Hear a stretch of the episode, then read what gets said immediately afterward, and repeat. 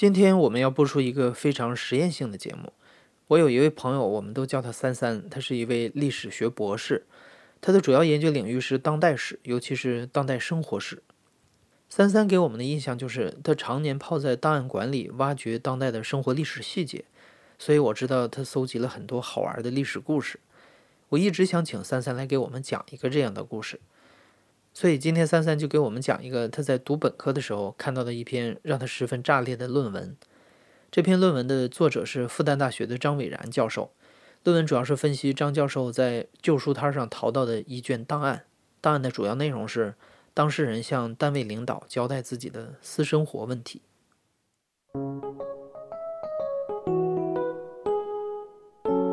你好，欢迎收听故事 F M， 我是艾哲，一个收集故事的人。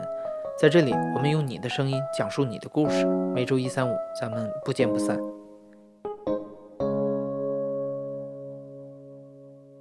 呃，这个私生活的档案是，呃，讲述了上海的几个家庭之间的那种情感的纠纷，也是关于那个家庭和家庭之间背叛和出轨的这样一个故事。因为这种材料，它关于私生活的这些记录，其实是非常非常隐私的。这个故事里的男主人公，然后因为婚外恋出轨被女主人公举报，举报到单位之后，单位领导对他的一次相当于问话吧。就我感觉他非常炸裂的一点就是，当时人们的婚姻状况其实是，呃，我可以说是非常糟糕的。这种糟糕的感觉在于，人们对婚姻的不忠诚成为一种常态。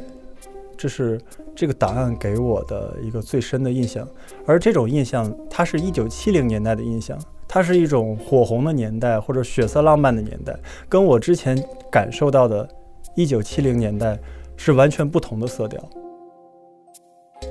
这个档案当中，主要负责检讨的这个人，他叫王根儿，因为是在上海的档案嘛，所以这个王根儿他是苏北人，然后他就是相当于。呃，来上海工作，然后他日本人的时候就来到上海，一九四九年之后吧，他就在上海市区的一个澡堂里面工作，就就在澡堂里面当那个收钱的或者那个会计那样的一个工作。然后他的这个婚外恋的对象，就所谓的这个女主角，就叫刘美。然后这个刘美，她是也是上海市的一个纺织厂的工人，他们两个都是苏北人，就算是老乡吧。然后王根和刘美他们两个都是有家有室的人，就各自都有家庭，而且他们两个最重要的是邻居。这其实是一个隔壁老王的故事，就是呃邻居之间的一段婚外恋嘛。但是隔壁老王可能就是他是不分时代的，这个我能够理解。但是交代交代材料里边就有一个重要的细节，就是他们两个的家庭背景就看起来非常奇怪。里面交代王根他说他媳妇长得特别丑。然后不过呢在单位里边 他, 他媳妇是党员嘛，然后工资待遇也比他要好，所以呢他们两个也是说别人介绍然后在一起组建的家庭。然后结婚之后呢，王根就在这个之前他是在郊区的澡堂，就是离他们现在的家很远，所以他就是经常处于这种不回家的状态，所以结婚之后他跟他妻子的这个感情也不是很好，就是比较淡漠吧。然后刘美呢，就是说她这个婚外恋的对象刘美，她这边也有一个丈夫，就是一个当工人的丈夫，然后这个丈夫应该是一个技术工人。然后结果一九六四年的时候，她就去了这个三线，就参与了这个三线建设，每年才能回来一次。所以说刘美基本上也是和丈夫没有什么深厚的感情，而且是事实上她是处于长期这种单身的状态的。所以说这个所谓的三线建设只是一个方面嘛，而且它毕竟是只动到了工人，其实还有更多的一批人，就是像呃这个档案里边出现的第二个女性，就是刘美的闺蜜，她是后来给他们两个人提供这个约会场所的一个一个人。但这个人其实她自己的家庭也很呃也很奇怪，就她老公是跟她在一个厂子里面工作，就本来他们是在可以在一起的嘛，在一个城市，但是由于她老公是历史反革命，所以就历史反革命是当时的这个四类分子嘛。然后我查了一下，就是当时中国一共产生过两千多万的四类分子，这个远比三线建设的这个牵扯到的工人干部要多，它几乎占到当时总人口的百分之四到百分之五。所以说，四类分子在当时处处于几乎是处于天天被管制的状态，所以她老公也是长期不着家的。你会发现，这个档案里面呈现的最重要的三个家庭都是这样一种状态。其实这种分离它只是一个背景嘛。其实所谓的婚外恋，我们大多数情况下都是和个人的性格有很大的关系。你比如说这个档案里边这个王根儿吧，他自己就是一个特别爱勾搭女性的这么一个就是渣男吧，而且他特别习惯就是脚踩 N 之船，就他觉得这样的一种状态，就是据他自己的交代说，他很向往过去资本主义时代就是那种老爷的生活，就是有几房姨太太呀，然后这个有同时拥有多个情人啊，就是他自己是这样一种心理状态嘛。然后再加上这个女主人公刘美，她自己也是一个特别主动的人。就为什么说她特别主动呢？就是她那个档案里面有一个细节，就是说王根儿从那个苏北老家回来，带了点土特产，他们两个不是邻居嘛，然后刘美就看到王根儿之后，就从王根儿那顺势就抓了一把那个土特产拿走，拿走的时候他就说：“哎呀，尝尝鲜儿也挺好的。”然后这个我觉得刘美的这个情商真的是在当时，在现在来说都是非常高的。就尝鲜儿这种双关的词儿，他竟然呢当时能想到，而且这种暗示其实说意味着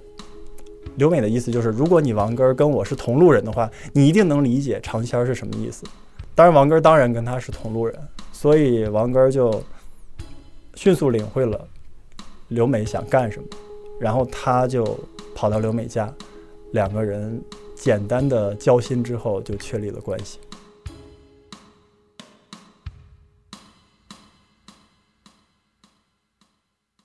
两个人确立关系的时间非常神奇，是一九六七年初。就一九六七年，同样给我们的画面就是当时我们。如果提取一个关键词的话，就是无产阶级文化大革命。然后呢，应该是那种锣鼓喧天、红旗招展、人人山人海的一个画面嘛。但在这个档案里面，他们叙述的这个，呃，从交往到约会的这样一个过程，这好像跟外面的世界没什么关系。就他们两个人很，就像正常的情人一样，就是开始频繁约会嘛。然后，比如说周末的时候，他们会出去郊游，然后去看电影。就你感觉在那样一个你想象当中的混乱年代，是它的这个大部分的或者主体的画面，可能是这些平凡人的平凡生活。所以这个也是我看到这篇文章的时候给我的一个很大的冲击。我觉得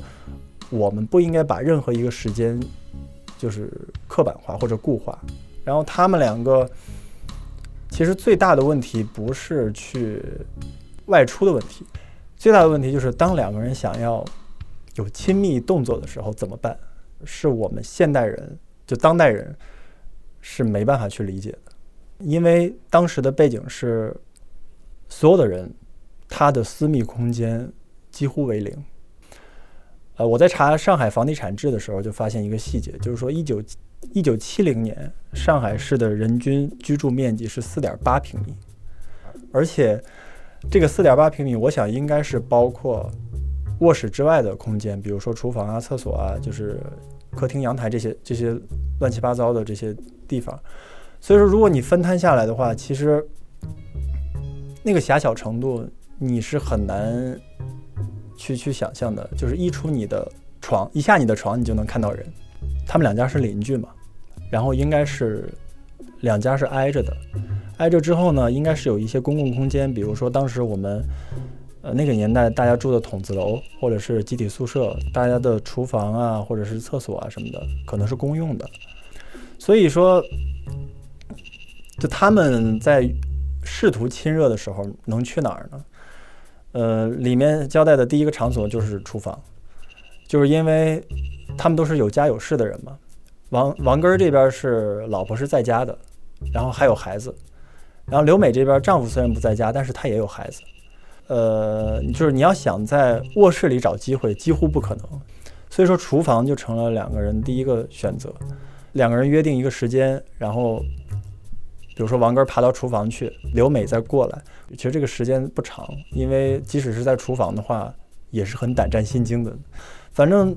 你想这种状态长此以往的话，就会让两个人很焦虑。所以他们两个人就开始想办法。能想什么办法呢？我们现在第一印象肯定是当然是去开房了，但当时我可以告诉你，开房是绝对不可能的。就当时的旅馆肯定是全国营，然后旅馆是需要，首先如果是一男一女去开房的话，结婚证是肯定的，然后其次就是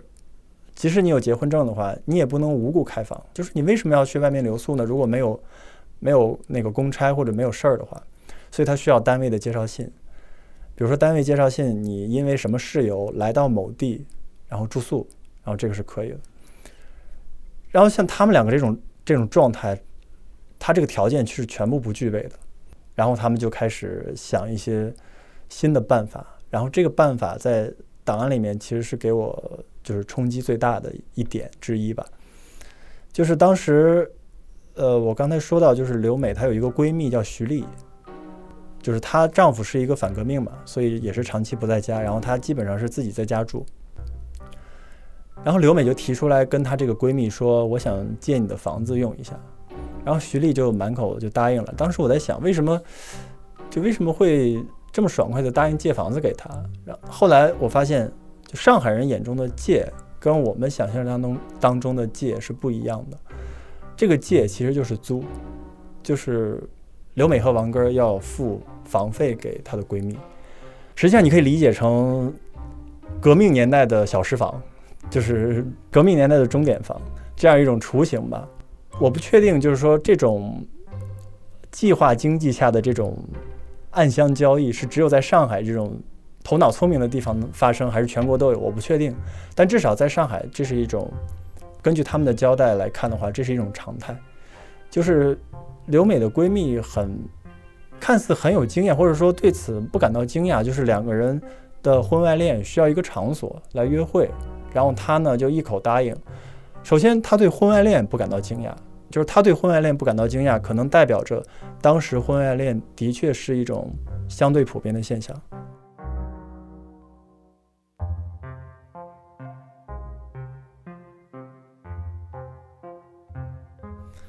所以说他们就算是现在就是勉强有了一个场所吧，结果然后就就发生了一段非常重要的插曲，就是刘美的闺蜜跟王根开始有了一些联系。因为呃徐丽本来是刘美的闺蜜嘛，他们两个熟，然后跟王根不太熟。现在徐丽就是他们由于他们两个经常去徐丽家去约会嘛，所以徐丽就慢慢跟王根也熟了起来。联系着联系着，我刚才已经说了，王根是一个那样的人，就是他习惯脚踩几只船，然后又习惯有几个姨太太，就向往那种生活，所以他跟徐丽也就很快在了一起。他们两个人很有意思，就是嗯，因为王根和刘美要去徐丽家定期约会嘛，这个路路途已经很熟了。然后王根现在就是会趁不跟刘美约会的时候，自己跑到徐丽家里去，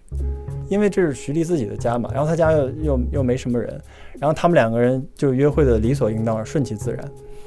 然后这时候徐丽其实对王根就是动了感情，他有一次在这个交代里面就跟王根说嘛，就劝说他，就说你跟刘美这种这种婚外婚外恋的生活，你们两个是邻居嘛，非常容易被各自的家属发现，很危险。然后同时他说，你看我我长得比刘美好要好看得多，你为什么不跟我在一起呢？而且我住得这么远，我们两个完全没有风险。然后王根就是口头上啊答应了之后，就他还是保持这这种同时跟多个情人来往的这种关系。其实在我理解的状态下，就是王根是那种就有收有放，但是又想兼收并蓄的这么一个人吧。然后就当时这个借房子这个事儿，包括就婚外恋的外恋这个事儿发生的时候，就是在一九七零年。我们可以复盘一下，一九七零年又是一个什么样的年代？就当时是刚刚确立了林彪作为接班人，中共九大刚刚在前一年开完。其实一九七零年代是所谓的那个阶级斗争的弦儿绷得最紧的时候，在当时阶级斗争最紧绷的时候，竟然能出现这种黑市交易或者是小私房的这种状这种现象，其实是很耐人寻味的。就是王歌现在目前的状态是，他同时跟刘美和徐丽两个人约会，就这个非常魔幻。没想到王歌就说，我觉得我还是跟刘美的感情比较好，就即使是徐丽好看，即使是徐丽就是相对更安全一点，但是王歌最终还是选择了刘美。然后他们两个人后来就跟徐丽就断了来往，就不再去他们家了，就就这段畸形的当中的畸形恋情就结束了。然后就问题就又冒出来的就是，这个房子不再借了之后，他们两个又回到了起点，就是在哪儿约会，就又没有地方。他们两个人当中想过办法，就是在，因为他们两个人是邻居嘛，中间隔着一道墙，或者说卧室隔着一道墙。然后王根就从墙上挖了个洞，就类似于凿壁偷光，但是他们是凿壁偷情。然后挖了一个洞之后，比如说到了一个约定的时间，他们两个人同时在这个洞旁边。然后两个人可能就把手伸过去，然后互相摸一摸啊，亲热之类的。就这已经是他们能做的最大限度的一个一个约会状态了。所以说这种这段感情，其实在他们两个人眼里都是都很难再维持了吧。然后正好这个时候转折出现的就是刘美的丈夫回来了，就是从三线建设回来了。他回来之后就就听说了一些这个关于他们的风言风语，但是最让我感到惊讶的就是，作为一个被绿绿绿绿绿的人，刘美的丈夫的措施竟然不是去把这对奸夫淫妇给办了，而是他采取了一种非常非常迂回的路线，就是他没惩罚自己的老婆，而是去利用王根跟徐丽有过这段地下恋情的这个经历，因为他也听说了，听说了之后，他去向老婆告状了。他就说：“哎，你知道吗？你在你跟王根就是婚外恋的过程当中，王根其实还和别人在一起。你说这个人多么坏！他作为一个这个主持刘美婚外恋公道的一个形象出现了，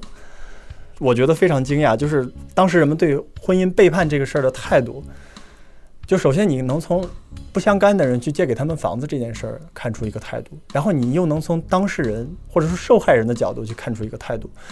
就可能大家可能都觉得这个真的是一个很稀松平常或者是很随意的事儿，所以说最后采取的措施是，在他挑唆之后，他联合他的妻子刘美一起向王根的单位告状，就是一起向王根单位举报嘛，就是说这个他乱搞不正当关系，而且不光是把刘美牵出来，把徐丽也牵出来，而且就把王根过去的种种劣迹都搜集了一遍，然后去集体向单位去去举报。当时我就在想，就是刘美去举报的话，她自己不也是一个面临道德困境的人吗？因为她毕竟是参与者嘛。但是她的举报材料在那个文章里面非常非常有意思。他采取的是一种在当时人们都会采取的策略，就是上纲上线，呃，就是刘美和王根去确立关系、去约会的这个过程，被刘美说成是猥亵，然后说成是这个侵犯，然后这个过程当中，王根向刘美许诺了很多美好的诺言吧，其实就是两个人在一起时候的一些情话吧。这种情话到现在很常见了，比如说我们在一起之后，我一定把你捧在手心儿，或者是我们以后一定要住一个大 house， 然后什么什么的，就这种浪漫的情话很，我我是非常理解了。然后但是刘美就她把这些情话都都写了出来，然后把这些情话上纲上线，比如说她说王根说，等我们在一起之后，我们就搬到乡下去住，不在这个鬼地方。刘美就把他说成是王根逃避劳动，可能是对什么社会主义建设没有信心。说因为当时一九七零年、一九六九年是珍宝岛事件嘛，中苏关系比较紧张，他就说王根跟他说现在要打仗了，然后打起来多好，然后上海蛮危险的，现在我准备去乡下造房子，然后那个时候咱们俩就一起去乡下住。然后刘美就说王根整天就想着打仗，然后妄图呢让中国沦为帝国主义的殖民地，然后让劳动人民过着非人的生活。然后那个最后他就说，世上一切反动派都是纸老虎，然后最后的胜利一定属于全世界爱好和平的人民。然后这个王哥的这种这个幻想是绝对不会实现的。其实他就把这些两个人之间很私密的情话加工成了一种反动言论，所以他就是以这种方式去举报他的。所以举报其实他的反动言论的重要性远比他偷情这事儿要重要。对，所以其实他就是采用了一种当时的人们可能都会采用的一种策略。如果我想攻击你的话，那我就抹黑你，就是把你的政治问题先说出来。当你政治有问题的时候，你一切的问题都是问题。但其实这个举报信寄出去之后吧，我从这个最后给的结论就可以看出来，其实王根单位的领导一点也不傻，他不会被这种大帽子给吓到。这个其实还是挺让我惊讶的，就是说可能我们觉得当时人们惯用这种上纲上线的伎俩都是很成功的，比如说我去抹黑你的时候，你可能就一定要倒霉。但事实上从王根的处理结果来看，不完全是这样。就这个事儿，就结论就是王王根就是有这种私生活的问题，呃，对他的私生活问题进行了批评教育之后，就得到一个就是检讨的一个结局嘛。从这个结局来看，其实虽然当时这种这种性两性的话题在当时其实我们觉得是很禁忌的，就高度禁忌的一个一个问题嘛。但事实上我们发现，真正在这些去做这些事儿的人的身上，就比如说你真正去搞一个偷情的行为的时候，或者真正去搞一个生活作风问题的时候，其实对你的惩处没有那么严重，没有想象当中那么严重。你在发现这个文章之后啊，嗯，你觉得从从你自己的专业角度来讲，它可可以衍生出来的一些话题和研究方向，你觉得可能你会非常感兴趣的是什么样的东西？嗯，就从我自己角度来说，我在惊讶之后其实就在思考，就是嗯，从研究领域我们可以抛弃掉一些过对过去的一些印象，这些印象很可能会影响我们的很多判断。比如说我们对那个年代有很多画面，但这些画面如果你常年接触档案的话，你会发现这些画面都是不真实的。它不真实的原因就是它在放大那些典型，或者放大那些有言说能力的人的生活。就比如说我最开始提到的激情燃烧的岁月，或者什么军歌嘹亮，或者是像芳华这种，或者是很多描写知青的阳光灿烂的日子这种影视作品，他们的群体是什么呢？他们的群体不是军人，就是高干子弟，要么就是大院的子弟。甚至比如说我们扩再扩大一些，我们知道的一些在那个年代经历过一些痛苦或者苦难的一些人，比如说知识分子。但是这两种生活可能都不是大多数中国人在当时的生活，因为大多数人他是没有言说和记录能力的，他不会留下什么宝贵的回忆，呃，或者说值得被传颂的回忆。所以其实我们我自己作为一个研究者的话，我觉得真的是需要去去收集或者访问这些普普通通人，他们的生活状态到底是什么样的。即使不去触碰这些很私密，就是像这些出轨啊、婚外恋这种话题，我觉得从别的面向来讲，比如说他们的经济生活，他们吃什么穿什么，然后他们平时读书上学，就各种方方面面的事情，可能跟我们现在能看到的那些回忆录、那些电影电视里面的状态都是完全不一样的。这篇文章就刺激了我去去进一步的去找，就是有没有这种反差或者不同。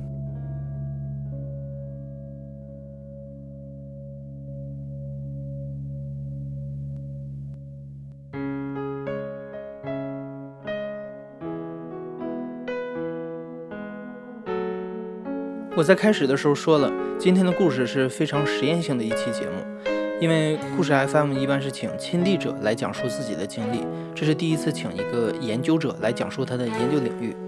如果你对三三的研究感兴趣，希望听到更多他搜罗的故事，那你可以给我们留言。告诉我们你的想法，我们可以考虑制作更多的续集。另外，关注故事 F M 的微信公众号，在后台回复“偷情”这两个字，将会获取本期故事提及的这份令人炸裂的论文。